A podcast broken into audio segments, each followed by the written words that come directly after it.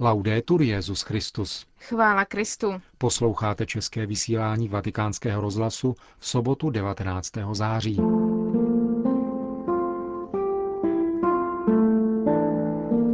Benedikt XVI. oznámil na setkání s katolickými patriarchy všech východních obřadů pořádání zvláštního zasedání biskupské synody pro Blízký východ. Metropolita Hilarion, předseda odboru Moskevského patriarchátu pro vnější vztahy, řekl na včerejší tiskové konferenci, že setkání moskevského patriarchy s papežem se bude moci v Brzku uskutečnit.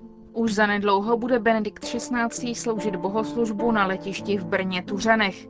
O této pro brněnskou diecézi historické události jsme hovořili s mluvčí brněnského biskupství Martinou Jandlovou. Hezký poslech vám přejí Markéta Šindelářová a Milan Glázer.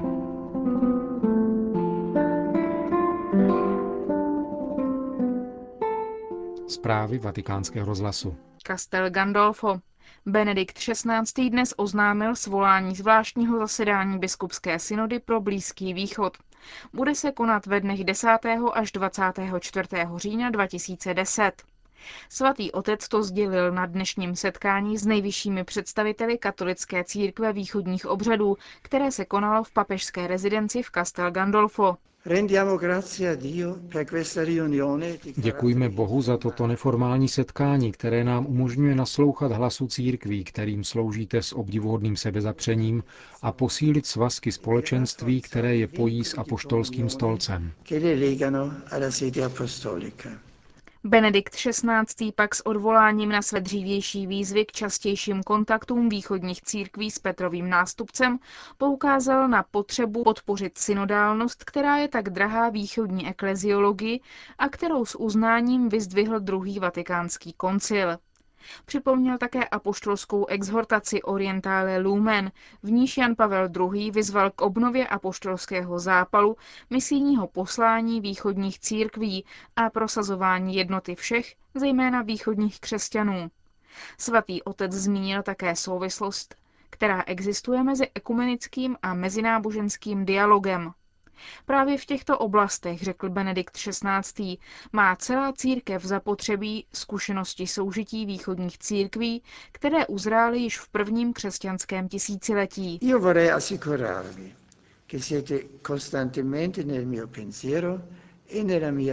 Chtěl bych vás ujistit, že jste neustále přítomni v mé mysli a v mých modlitbách. Využívám tedy této příležitosti, abych oznámil konání zvláštního zasedání biskupské synody pro Blízký východ, které jsem svolal od 10. do 24. října příštího roku.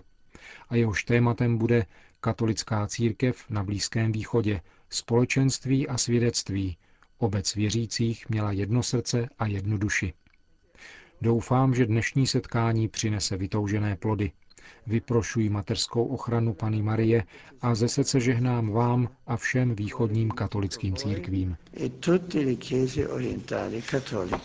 Končil Petrův nástupce svou dnešní promluvu k celkem jedenácti nejvyšším hodnostářům katolické církve všech východních obřadů. Byli to maronický patriarcha kardinál Pierre Sfeir, chaldejský patriarcha kardinál Emmanuel Deli III., slovansko-byzantský vrchní arcibiskup kardinál Husar, syrsko-malabarský vrchní arcibiskup kardinál Varkej Vitajatil, koptský patriarcha Antonio Naguib, řecko-melchický patriarcha Řehoř III. Laham, syrský patriarcha Antiochie Juzif III. Junan, arménský patriarcha Kilíkie Bedros XIX. Tarmuni, rumunsko-byzantský vrchní arcibiskup Murešán, syrsko-malankarský vrchní arcibiskup Klemis Totunkal a latinský patriarcha Jeruzaléma arcibiskup Fuad Tval.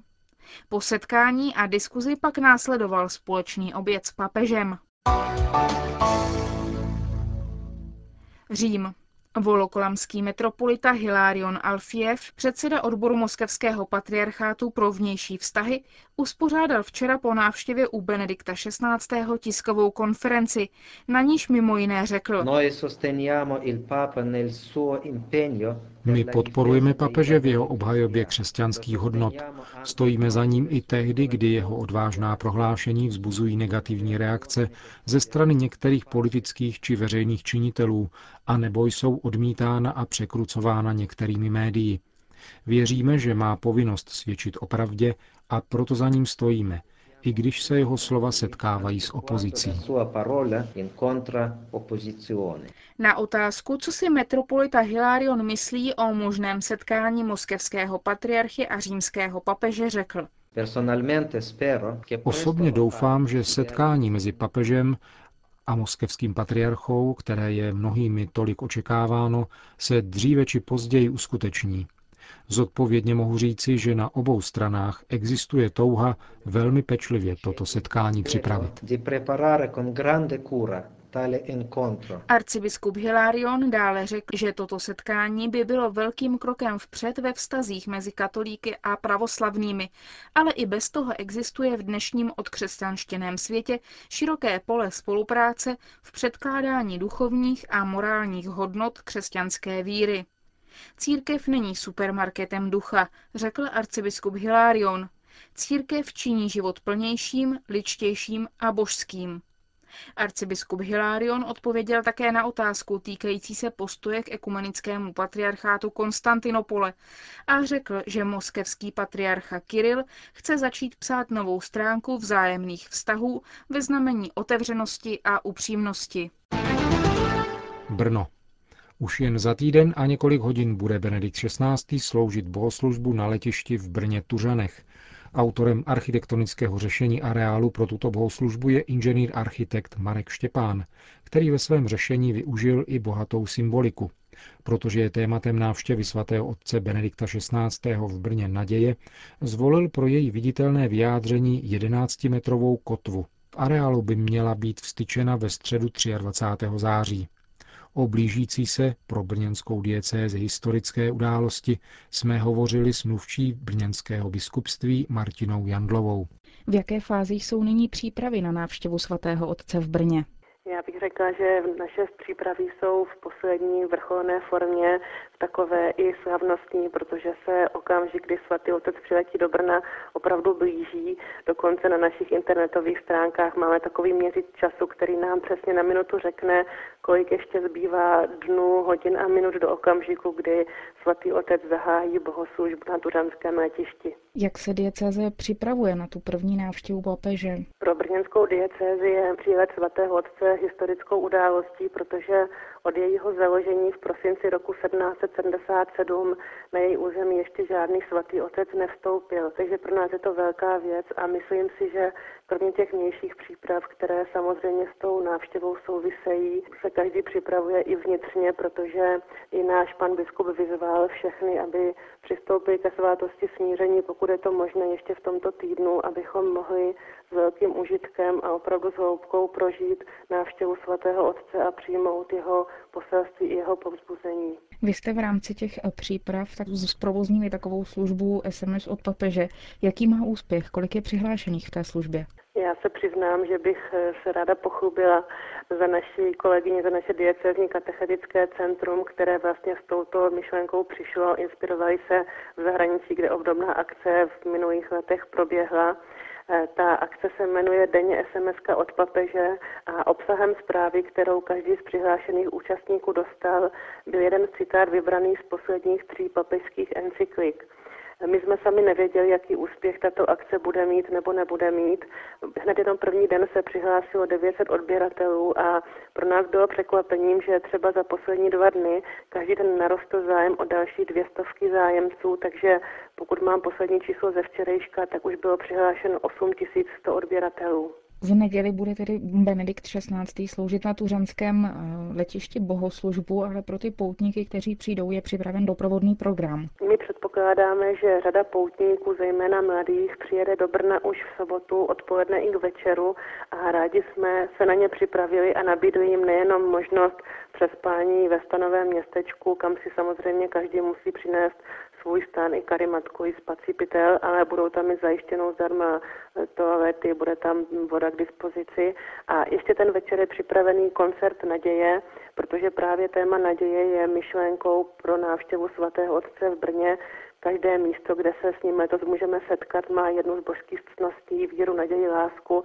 My máme naději, takže veškerý doprovodný program se soustředí k tomuto ústřednímu tématu a protože areál bude v neděli před bohoslužbou otevřený pro poutníky už od 4 hodin od rána, tak eh, předpokládáme, že se i tam už kolem 6 hodiny zhromáždí tisíce, desetitisíce účastníků a v 6 hodin bude zahájený takzvaný předprogram, kdy bude přivítání poutníků a seznámení s organizačními pokyny.